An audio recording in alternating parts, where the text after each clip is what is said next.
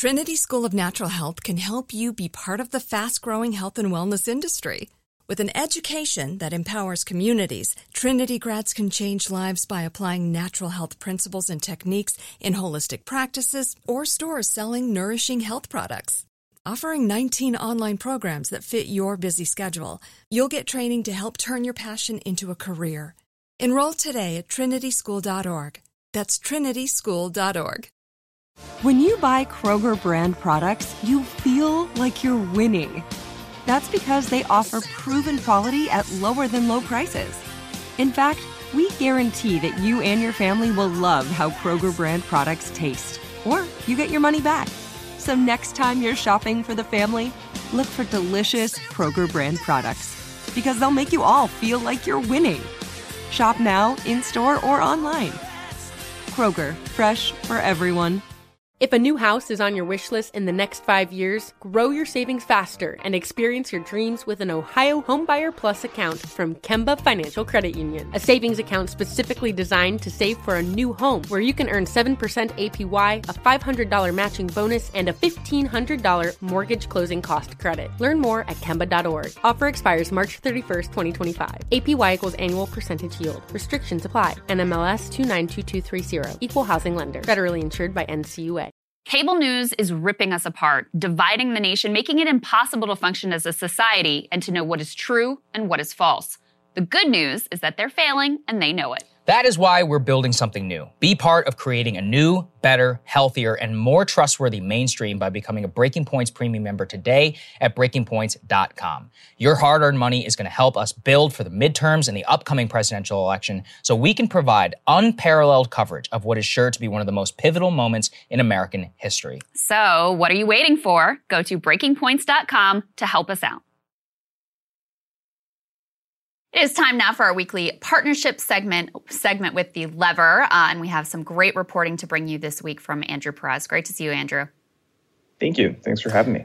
Of course. So um, I'll set up a little bit of the backstory here, and then I want you to dig into what you found. So the audience probably remember there was a uh, big story that broke about shortly after the Dobbs decision, a 10-year-old child who had been raped in Ohio, who had to travel across state lines into Indiana in order to receive uh, the care that she needed, an abortion in that state, which I think at this point Indiana has now passed laws that probably make that not possible. But we'll put that aside there was immediately uh, some questioning of this claim, especially in right wing circles. But this became sort of a mainstream questioning when Glenn Kessler, who is the fact checker at the Washington Post, wrote a whole, whole column calling into doubt whether this account was actually correct you have found uh, some detail. Now, the account did ultimately turn out to be correct. Uh, the man who raped her, or at least allegedly raped her, has been arrested, um, and it has been confirmed at this point. So they had to backtrack and essentially retract his column, add corrections to it. But you actually found that from the beginning, he was not being straightforward about the information that he had. Can you lay that out for us, Andrew? And we have your tear sheet. Let's go ahead and put this, that up on the screen, too. Um, the headline here is Emails raise, raise questions about Washington Post fact checker. The Post corrected Glenn Kessler's column questioning reporting about a child rape victim shortly after the lever obtained emails showing inaccuracies. Dig into what you found here, Andrew. Sure. Um, so, you know, this week we fact checked the fact checker. Um, and so Glenn Kessler's original um, or column originally claimed that um, none of the county officials he had contacted had ever heard of um, this this child's case in their area. Um, when when uh, you know when the news broke that a man had been arrested for committing the crime, Glenn updated his column to say that uh, unlike similar Ohio County agencies they had contacted, uh, Franklin County officials did not offer a response. Um, so we we actually went to Franklin County officials and asked for their correspondence with with Kessler. Um, and you know what we found was that his his statements about this just weren't were not accurate. Um, you know they actually had responded um, to him pretty quickly. Uh, before his column was published, um, and they, they told him they wouldn't be able to contact on, uh, or sorry, they wouldn't be able to discuss uh, specific cases because of confidentiality restrictions under Ohio law. Um, and so, you know, his his the impression that he gave in the piece was wrong. Um, we we reached out to the Post, both to him and a spokesperson. They corrected the piece. but you know, I, I do think there is a, an open question of you know why this column was ever published. Um, you know, when it fed into this conservative media firestorm, um, you know, about a case that you know, it turns out was fully accurate, but you know, that he he was never going to be able to raise any significant questions through this reporting process. It seemed like all, all he did was contact a few child services agencies and the governor's spokesperson and ask, like, hey, have you heard of this? That's not, you know, that that that doesn't really pass any kind of muster compared to like the actual reporting that went into the the Indianapolis Star story. Yeah, well, and it's two very different things saying we can't comment on any cases we have versus no, we've never heard of this. I mean, that's just a totally different representation of the facts ultimately. Yeah, 100%. And in fact, we, we reached out to another county and they, they told them they had not heard of this case, but they also said they wouldn't be able to, to discuss it anyway.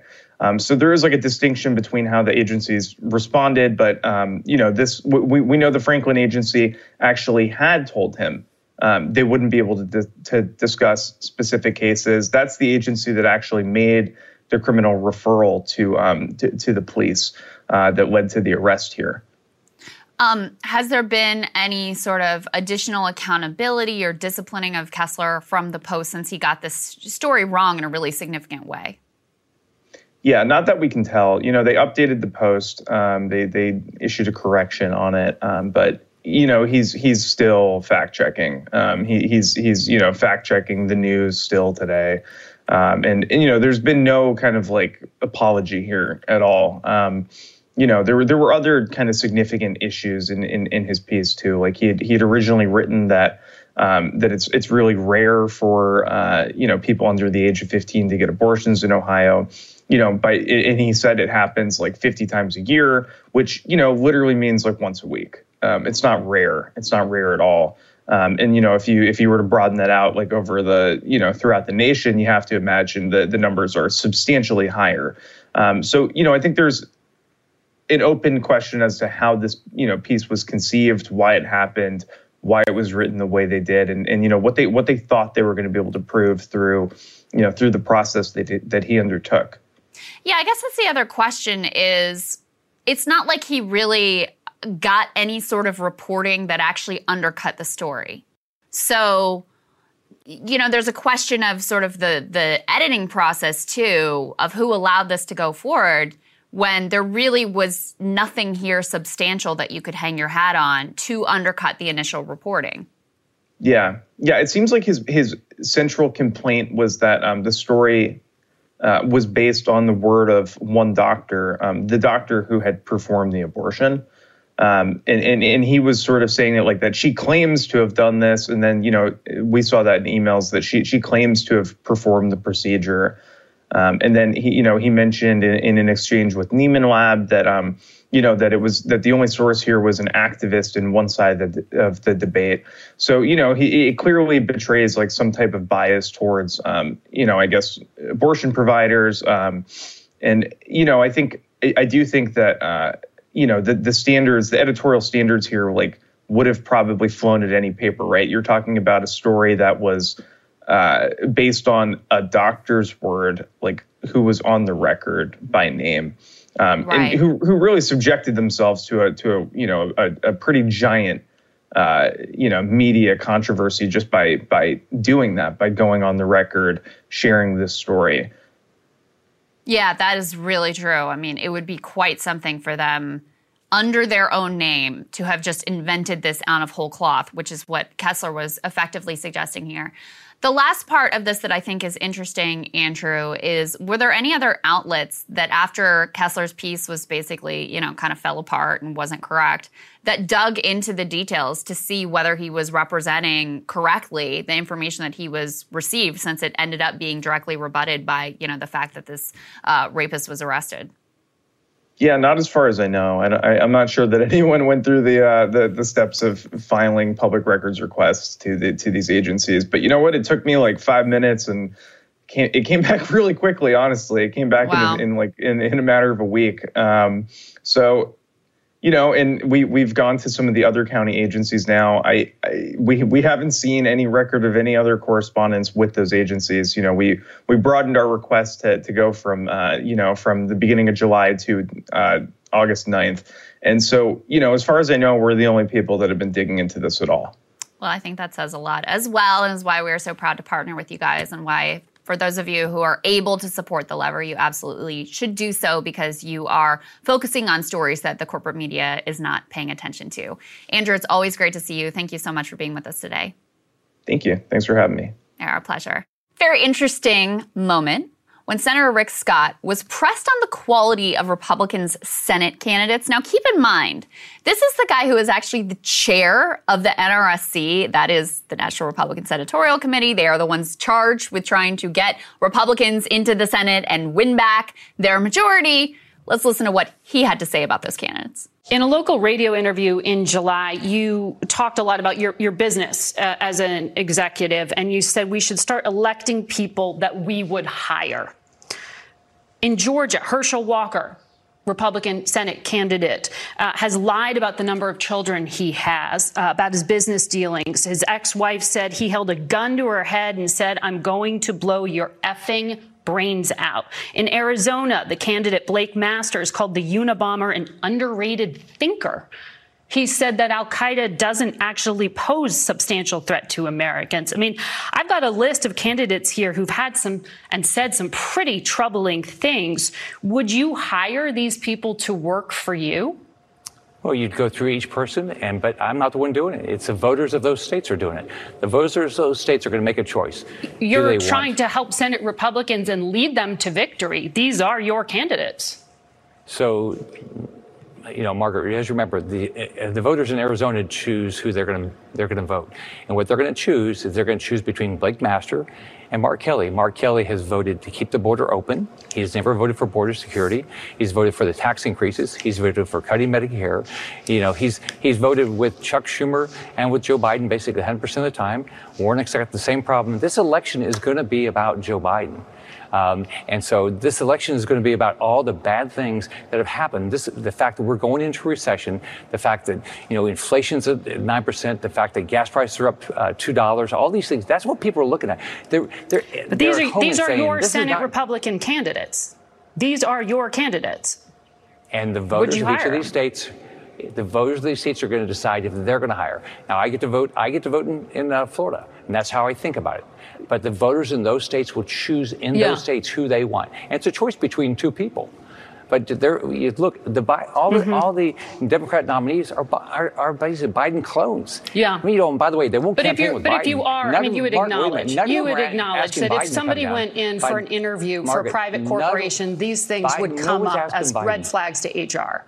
So Ooh. when asked repeatedly, he will not defend. Yes his own candidates. And again, this, this is the guy who's the chair of the NRSC. That's pretty extraordinary. Yeah, that was that was weird. I'm, I'm just gonna say I think Blake Masters is a far better. I don't agree with everything Blake, but I don't think he's comparable in any way to, to Herschel, Walker. Walker, who is a genuine moron. And like beyond that, personal life, candidate quality doesn't actually appear to be able to speak a coherent sentence um, at the national level. Uh, also, basically just nominated because Trump was like, I love this guy and he's famous, and thinks that it validates that theory, even though he has no apparent like political ideology whatsoever. Yeah. And he's so all over well, the map. A, terrible interviews. That's actually an interesting yeah. question of which one. Because Masters yeah. has an ideology and it's terrible. So like which one is actually which one is actually worse? He's now, a hell of a lot smarter than Herschel Walker. Oh, he's definitely yeah, smarter. I'm just saying and like a better candidate. In terms of what who would be more damaging? Who would be who would you rather have in the senate? It's not totally clear to me because masters actually has an ideology that i think is real. I mean he has a very sort of radical libertarian peter thiel ideology. When it's privatized social security and it's all over them access to contraception yeah. thing all of that. Being said it is amazing to watch rick scott refusing to um, outward, like actively defend any of them and actively promote any of them or say that he would hire any of them. Instead, he immediately pivots to like, well, this is going to be about Biden, and these Democratic candidates are all Biden close. Yeah, okay, wrong about that. But. That wasn't that wasn't the question, and he very much they are very much hoping that the election is about Biden, is about inflation, and are you know likely to be correct about that, but as I've been saying, the more that you zoom into these individual races and individual candidates, the more you're like, y'all have some real problems on your hands here because it just came out this week. The Trump backed Michigan Attorney General candidate was uh, allegedly involved in a, a voting system yeah, breach in Michigan. So these are the types of people's people. And you've had situations plenty of times in the past. We always talk about Todd Akin, Richard Mourdock, Christi- like Sharron Angle, Christine O'Donnell, mm-hmm. of these candidates that are fringe and outside the mainstream. It's very unusual to have, I mean, in race after race after race, you really have a national movement of these candidates who are um, outside of the mainstream, both on sort of like stop the steal January 6th stuff, but also on abortion, also on gay marriage, um, and a range of other issues, access to contraception, a range of other issues. So it, it's a very unusual situation, one I haven't that I can't quite say that we've really seen before. I've never understood how Rick Scott got elected to anything. I'm gonna be honest with you. He's always just been one of the most. Like, first of all, first of all, his ideology is as close to like a true con as possible. Uh, yeah. Also, even in terms of his business career, there's a lot of questions how exactly he made that 90 million, uh, which is his net worth. I don't get how he was elected governor or senator. I've never truly understood it. And then I don't know why he was put in place of the national effort to elect Republicans whenever his plan to like cut Social Security and to privatize Medicare or whatever then became the central talking point of the Biden administration, which was then repudiated by Mitch McConnell because of how stupid right. the entire thing was. I mean, in effect, what he just said is he said the quiet part out loud. But I mean, who's dumb enough to actually say that? You're not even supposed to do that. So anyway, I've never understood that. It's not a surprise uh, that he's flailing. And it also does show you these people have no power. You know, the idea that the National Republicans have any power, it's all Trump. Trump gets to select these people. He, you have nothing to do with it. You're yeah. just basically an arc, uh, a money doling, a cash machine to whoever Trump picks. So anyway, it's interesting from that point of view too. Yep, and he is he has definitely single handedly Trump handicapped their chances by propping oh, up absolutely. Oz, Herschel yeah. Walker. Um, you know, I don't know that Masters is any better or worse than the other people he was against, but he really separated from the pack after um, yeah, that's right. after the Trump endorsement. Even JD Vance is not doing well in Ohio. Now I think he'll ultimately win in that state, but he hasn't been fundraising. He hasn't been apparently on the ground doing the work. And some of the polls have Ryan up by a couple percentage points. Again, I think Vance will ultimately yeah. win, but it is um, at least he had the good sense Trump ultimately not to wade in directly for Eric Greitens because that would have really well, he waited in for Eric, so he was okay with it. yes, indeed. Wanted to update you guys on a story that we covered here previously, which was the Democratic Party conspiring and using some dirty and also potentially illegal tricks to get a Green Party candidate kicked off the ballot in the Senate race in North Carolina. So that Green Party candidate is Matthew Hoh. Um, he is a veteran. He had collected all the signatures and done everything he needed to do to get on the ballot there. And then the Democratic Party came in and they did a couple of things. So the first thing they did is they took all the signatures on his petitions and they called through, because they have the voter file, so they have a lot of this data and contact information in their records, called through to try to persuade all of these signatories to take their name off the ballot. Now, that's sort of gross and anti democratic, but it's not illegal. But they were also caught pretending to be with the Green Party to put added pressure on those people to pull their names off of the uh, petitions. That didn't work out. They didn't get that many people to agree with them. So it looked like Matthew Hoh was going to be on the ballot as a Green Party candidate. He had way more than enough signatures on the petitions. Then the State Board of Elections, which is a uh, split between Republicans and Democrats, and Democrats have the majority in North Carolina, meets, and the Democrats vote in part a partisan block to still block him from the ballot because they say there might be fraud. They didn't prove that there was fraud in the signature gathering, which is incumbent upon them to do. You have to show this one is not legitimate, that one is not legitimate. Specifically, they said, we think generally there are enough questions here that we're just going to kick you off the ballot. Okay, so that's where things stood previously.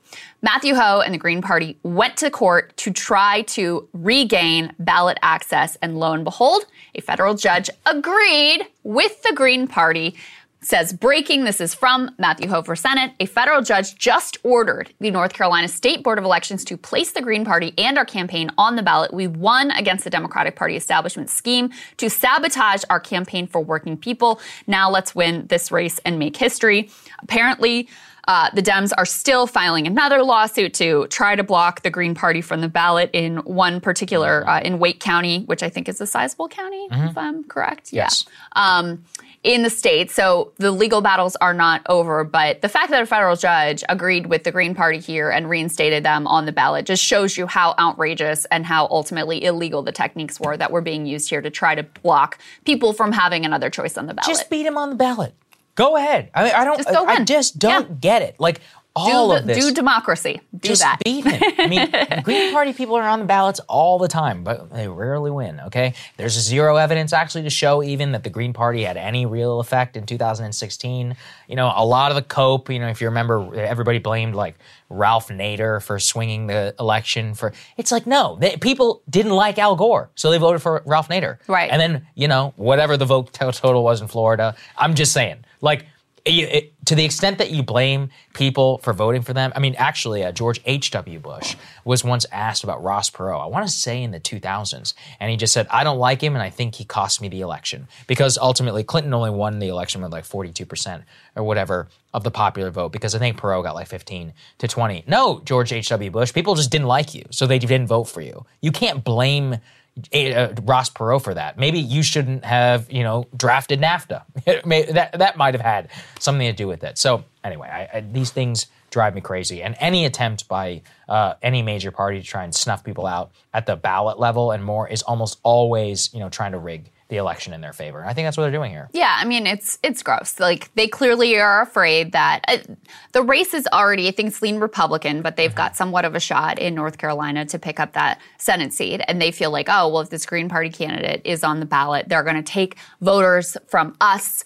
Um, disproportionately, and so that's going to be a hindrance to us. First of all, there isn't actually. I mean, it's never. It's not clear that these are people who would have voted Democrat. Otherwise, they may not have voted. They may have voted for the Republican. Yeah. Like, that's one thing. But the other thing is more to the point. People should be able to have choices. You have to go out and you have to make the case. You have to prove to them why they should vote Democrat instead of voting for the Green Party candidate rather than using sabotage and illegal tricks to try to kick mm-hmm. people off the ballot. So, right. a small victory for small d democracy here. So we had a slew of interesting poll numbers come down this week, and to be honest with you, we had them all in the yeah, show, right. ready, ready to go. But then and then there was a little FBI raid right. situation that we felt we needed to cover. So this got pushed out, but it still was important. So a couple pieces here. First of all, Nate Silver's 538 model for the first time has Dems significantly favored to keep control of the Senate, 60-40 shot. And, you know, he has different models. So in his most elaborate model, it's 60-40. In the quote unquote classic model, it, which doesn't take into effect the, uh, I think like analyst views, it's even more, it's 71-29. In the light model, which is just looks at polls, it's 77 23. But, you know, this is a significant shift over the course of the summer post Dobbs. However, there are so many other numbers and indicators that go in the other direction that it really is a very difficult landscape to parse. So mm. let's put this up on the screen. You have 60 plus percent of Americans disapproving of Biden's handling of inflation, which is he's underwater 29 to 69. Immigration 34 to 64. Economic recovery 37 to 62. Crime 38 61. Gas prices 34 65. Taxes 37 61. And gun violence 35 64. But let's just focus in. I mean, inflation is obviously the most important one there. And for him to be under underwater by such a significant margin, and we know how poor his approval ratings have been, normally you would look at those numbers and you'd say, it's a lock. Republicans are going to have a historic, massive wave.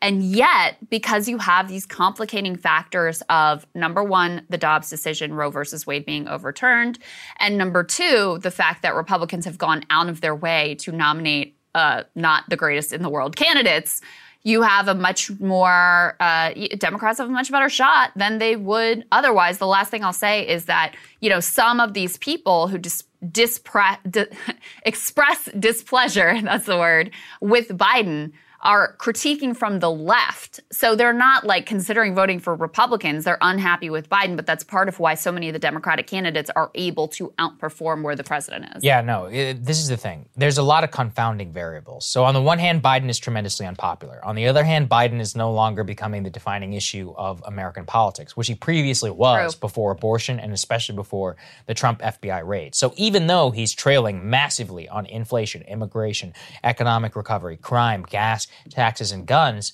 it none of those currently or at least inflation might be still number one, but if abortion has energized enough Democrats to come out and vote, it at the very least throw something in there. And then if you take Trump and you superimpose him on all of that, it just scrambles everything. Yeah. So the special election results tell us more than anything. Same with Kansas. It's how actual people are voting. And all of that does indicate that we're just living in a different world. So it's it's a weird time, honestly, because usually this is the one-to-one relationship, but you know, whenever you have such hot button issues that kind of go above even the most kitchen table ones, it can change a lot on the down ballot race. Well, because there's a difference between what people say is the most important to them and what really motivates Yeah, them. Yeah, to go out to It's vote, hard to get at that in a poll, but what you see in the actual election results is that abortion has been Mm-hmm. Highly motivating for the Democratic base, which frankly was very apathetic before. The Republican energy level has always been there. And and that makes sense. They are upset that Biden's president, they're upset Democrats have control of the House and the Senate. They're motivated to come out and change that reality. Democratic base was kind of like, eh, this Biden thing isn't all that I thought it was going to be. I'm not that happy. I feel that stress, you know, I feel that stress in terms of my household budget and prices going up. I'm worried about the economy abortion really gave them a galvanizing issue to get their voters to see that there is something very clear and tangible at stake in these elections. And then I agree with you if Trump, especially if he goes ahead and announces for his next uh, his reelection campaign, that is another issue that Republicans really don't want on the they don't want Trump on the ballot in the midterms. They just wanted this to be focused on Biden. That that strategy has already been somewhat confounded. And you know, they also have done it to themselves. Like we talked early on about um how they decided they were not going to put out an agenda. They were just going to basically sit back and be like, we're not them.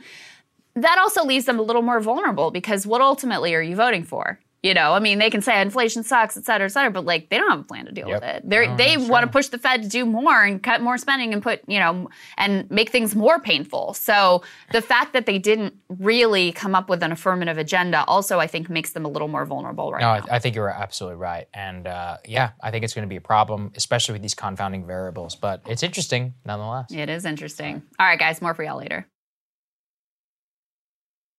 All right, so I have been tracking this crazy story that unfolded at a uh, Starbucks down in South Carolina. It's actually very close to where I started college at Clemson University. So I was watching this gr- with great interest.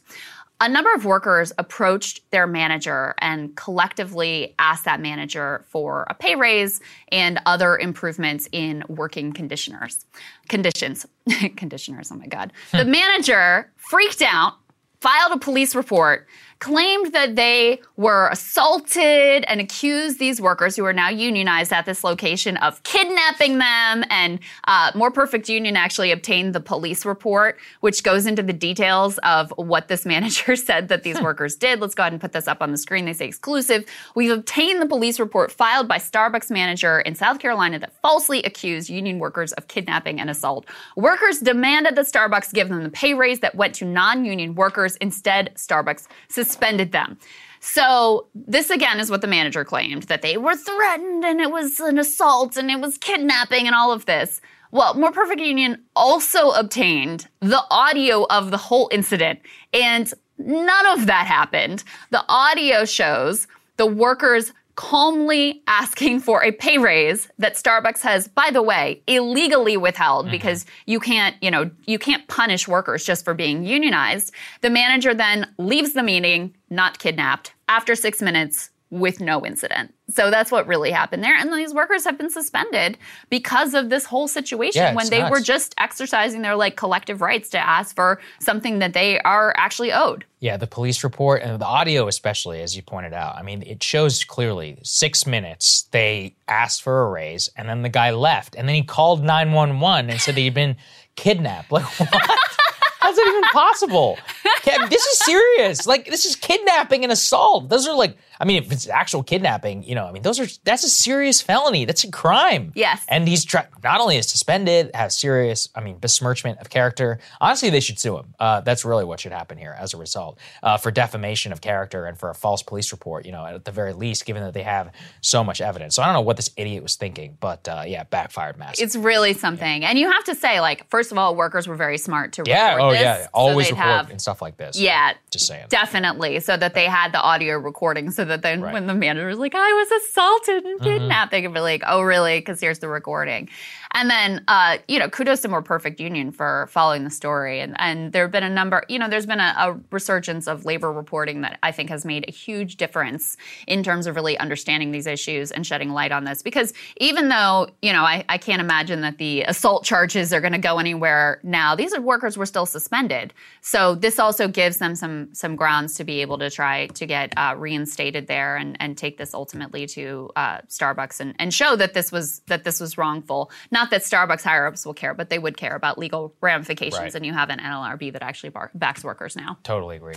All right, guys, more for y'all later. We've been tracking the details of this FBI case and everything. And one of the things that actually struck me is you might forget, uh, you might remember actually, I won't blame you for forgotten, Andrew McCabe, the disgraced former deputy director of the FBI, who himself nearly was prosecuted for lying, key to the Russiagate, Comey investigation, all of that. Well, even he on CNN, because he is now a CNN anal- analyst, is saying there is it would such an extraordinary move for this raid to go forward that it must be about something else otherwise it would just be crazy let's take a listen to what he says I completely agree. Like, this is such a bold, such a disruptive, such an aggressive mood. The idea that they would do this simply because they weren't getting the sort of compliance they were looking for out of securing the room with the documents and things like that seems really unimaginable to me. Um, I, I, it seems like they must have. I hope they had more than just that. I yeah mean, i mean he's really sort of buying into this notion that this must be some grand Right. plot. Right. That this is step one. Which you would think, that the given the documents move. were basically pretextual as Yeah. a way to go in and search for what the things that you really want. Mm-hmm. But the reporting suggests that's just not the case. Like, I mean, it looks like they really did have this myopic focus on the documents, that it's not actually connected to January 6th. I mean, there's an off chance they found something else that's relevant. That's certainly possible.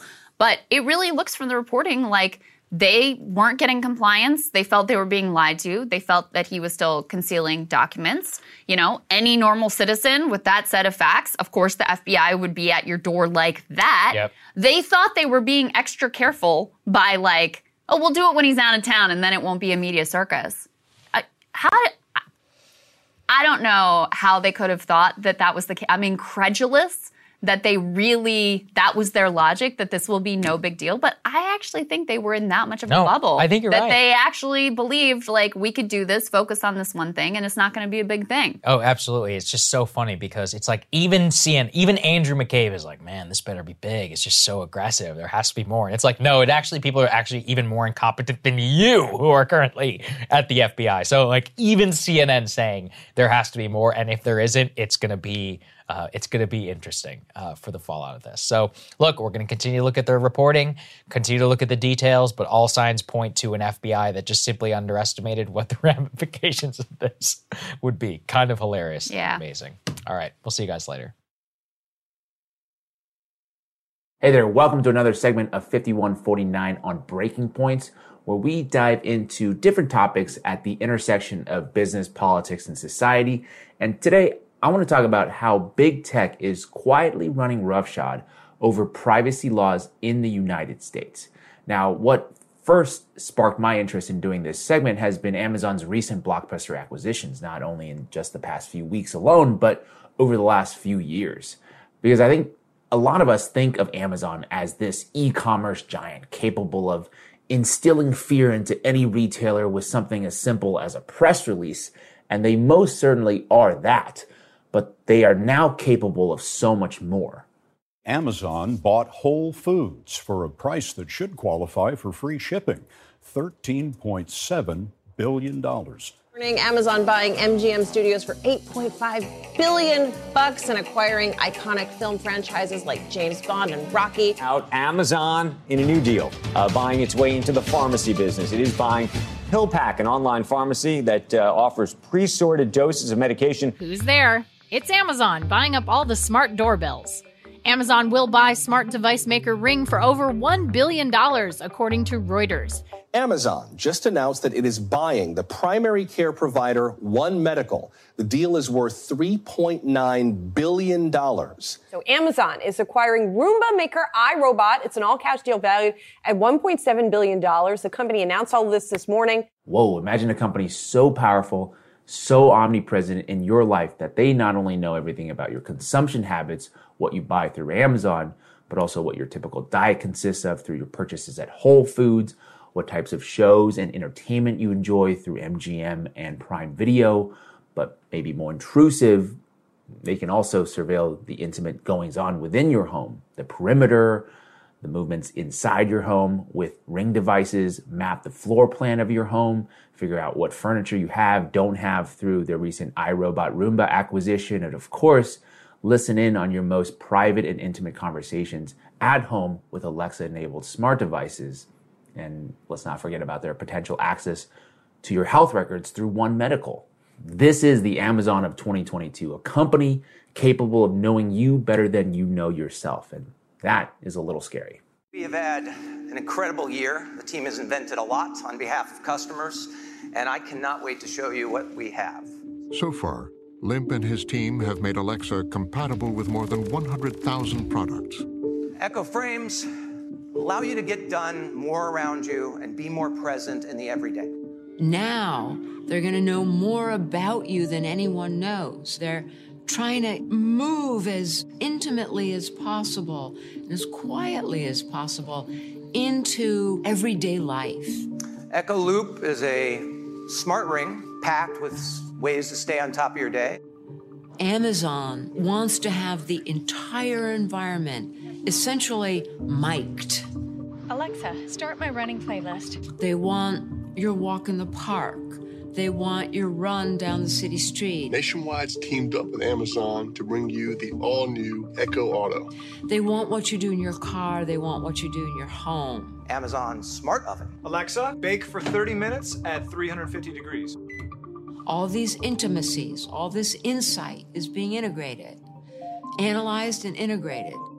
Alexa, alarm off. That is an extraordinary kind of power that has never before existed. Now, I have to say, some folks find privacy not to be that big a deal, but many others are much more alarmed. It all kind of depends on your own personal comfort level with trading privacy for convenience, and everyone's position on this sliding scale is different. But taking a look at this Pew Research survey conducted in 2019, 81% of Americans feel that the potential risks of companies collecting data about them outweigh the benefits, and 79% are either very or somewhat concerned about how companies use the data collected. But regardless of your own personal views on privacy, the reality is that Amazon has evolved from disrupting book sales to now, as Glenn Greenwald wrote back in 2019, quote, a critical partner for the US government in building an ever more invasive, militarized, and sprawling surveillance state. To keep Amazon running, Bezos had developed an unprecedented digital infrastructure. He realized he could rent parts of it out, not just to businesses, but also to the government. Nobody hangs out in Washington, D.C. just to go to the free museums. You buy a home in Washington, you buy a newspaper in Washington because it is the most influential city in the world, and you want to lay your hands on that power. In 2013, he got a major boost when it was revealed that Amazon Web Services had designed a computing cloud for the CIA. Amazon Web Services was awarded a 10 year contract for $600 million.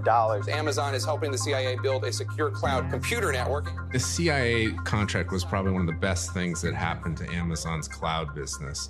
It lifted all doubts about the security of the cloud and whether you could trust Amazon with your most precious data. The message to the world is if the CIA trusts Amazon with its data, then maybe other companies and government institutions can as well. Introducing Amazon Rekognition Video.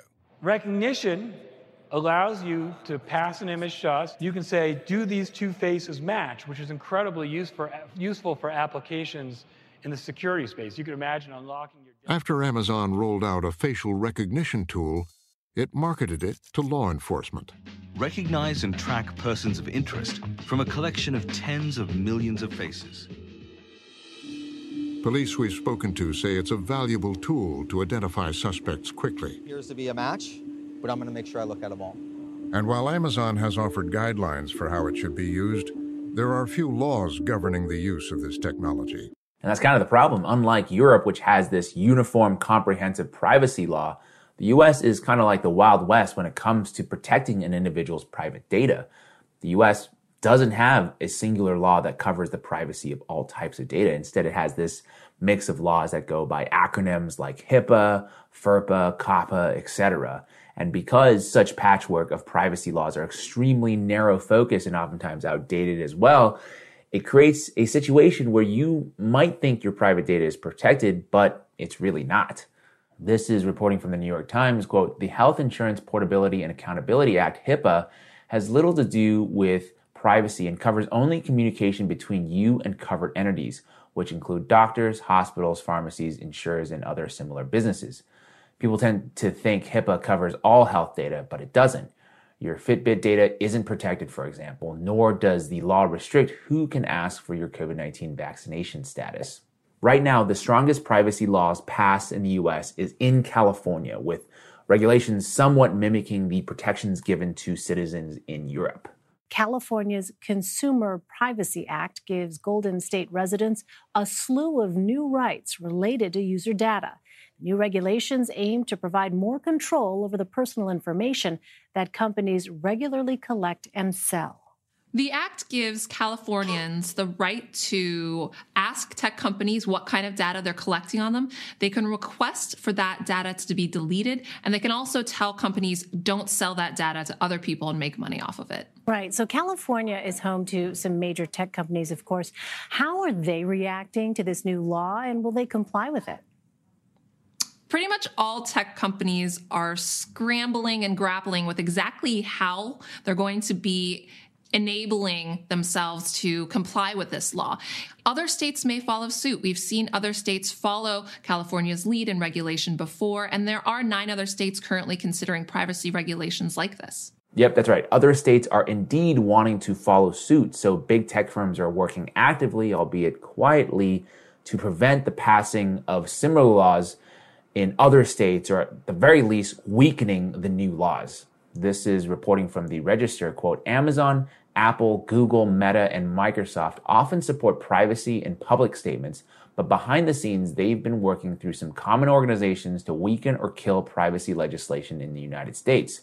That's according to a report this week from news nonprofit The Markup, which said the corporations hire lobbyists from the same few groups and law firms to defang or drown state privacy bills.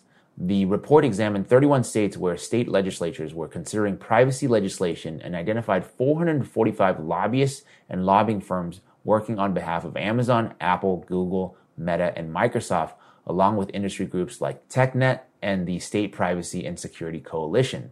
Citing a few examples, a Connecticut data privacy bill died last year after lobbyists weighed in against it, though the state did pass SB 6 an act concerning personal data privacy and online monitoring in April. The Washington Privacy Act collapsed for the third time last year. So did the Oklahoma Computer Data Privacy Act and similar privacy legislation in Florida. In some cases, the companies lobbying state lawmakers actually draft the bills that will later be passed to regulate them. That's what happened with the first version of the 2021 Virginia Consumer Data Protection Act, which was penned by an Amazon lobbyist. Yeah, unfortunately, this is not a novel situation in the US where companies are hiring lobbyists to write legislation on their behalf. So, just to recap, more stringent privacy laws would, of course, affect the business model of Amazon and other big tech firms. And once they've realized that public opinion has now turned strongly against them in favor of more privacy protection for individual citizens, they all have now undertaken huge efforts to quietly craft legislation that claim to protect consumer privacy, but in reality, the laws are actually quite watered down and flimsy. But in practice, what will almost certainly be the case is that companies like Amazon, Google, Meta, even Apple, who are notoriously more careful with their customers' data, will continue to publicly preach consumer privacy while behind the scenes, their business practices will necessarily force them to push the boundaries of what the law and what the public will accept in terms of data gathering and surveillance. And the point I want to stress is that privacy is something that once given up, you typically don't get it back. Here's what Tim Cook, CEO of Apple, has said about privacy in response to allowing government agencies access to private data. Quote, if you put a key under the mat for the cops, a burglar can find it too. Criminals are using every technology tool at their disposal to hack into people's accounts. If they know there's a key hidden somewhere, they won't stop until they find it.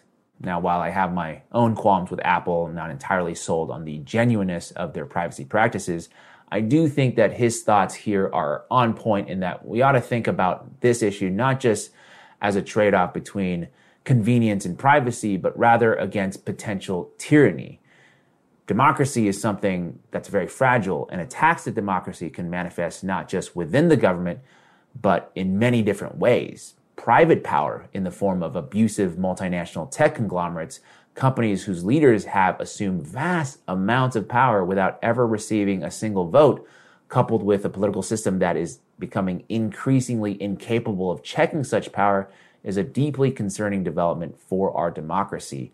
And such change isn't going to come from the inside. Privacy, if we deem it important enough to protect, I think will have to come from us. I think we all have agency in protecting our own privacy, and we should own as much of it as possible. Thank you so much for watching. I hope you found this segment to be helpful. Uh, if so, you can support my work by checking out my other videos and subscribing to my channel 5149 with James Li, where I dive into other topics related to business, politics, and society. The link will be in the description below. As always, remember to subscribe to Breaking Points, and thank you for your time today. Trinity School of Natural Health can help you be part of the fast growing health and wellness industry. With an education that empowers communities, Trinity grads can change lives by applying natural health principles and techniques in holistic practices or stores selling nourishing health products. Offering 19 online programs that fit your busy schedule, you'll get training to help turn your passion into a career. Enroll today at trinityschool.org. That's trinityschool.org. If a new house is on your wish list in the next five years, grow your savings faster and experience your dreams with an Ohio Homebuyer Plus account from Kemba Financial Credit Union. A savings account specifically designed to save for a new home where you can earn 7% APY, a $500 matching bonus, and a $1,500 mortgage closing cost credit. Learn more at Kemba.org. Offer expires March 31st, 2025. APY equals annual percentage yield. Restrictions apply. NMLS 292230. Equal housing lender. Federally insured by NCUA. Are you still searching for your perfect place to call home? Well, now is the time to buy at Fisher Homes. If you're looking to move in before the end of 2024, May could be your last opportunity to start building your dream home and close before the year's end. If you're hoping to move in even sooner, Fisher Homes also has homes that are move in ready and waiting for you, where you can start enjoying the benefits of homeownership even faster. Schedule your personal tour with a new home advisor today at FisherHomes.com and make this spring the season you find your perfect home sweet home.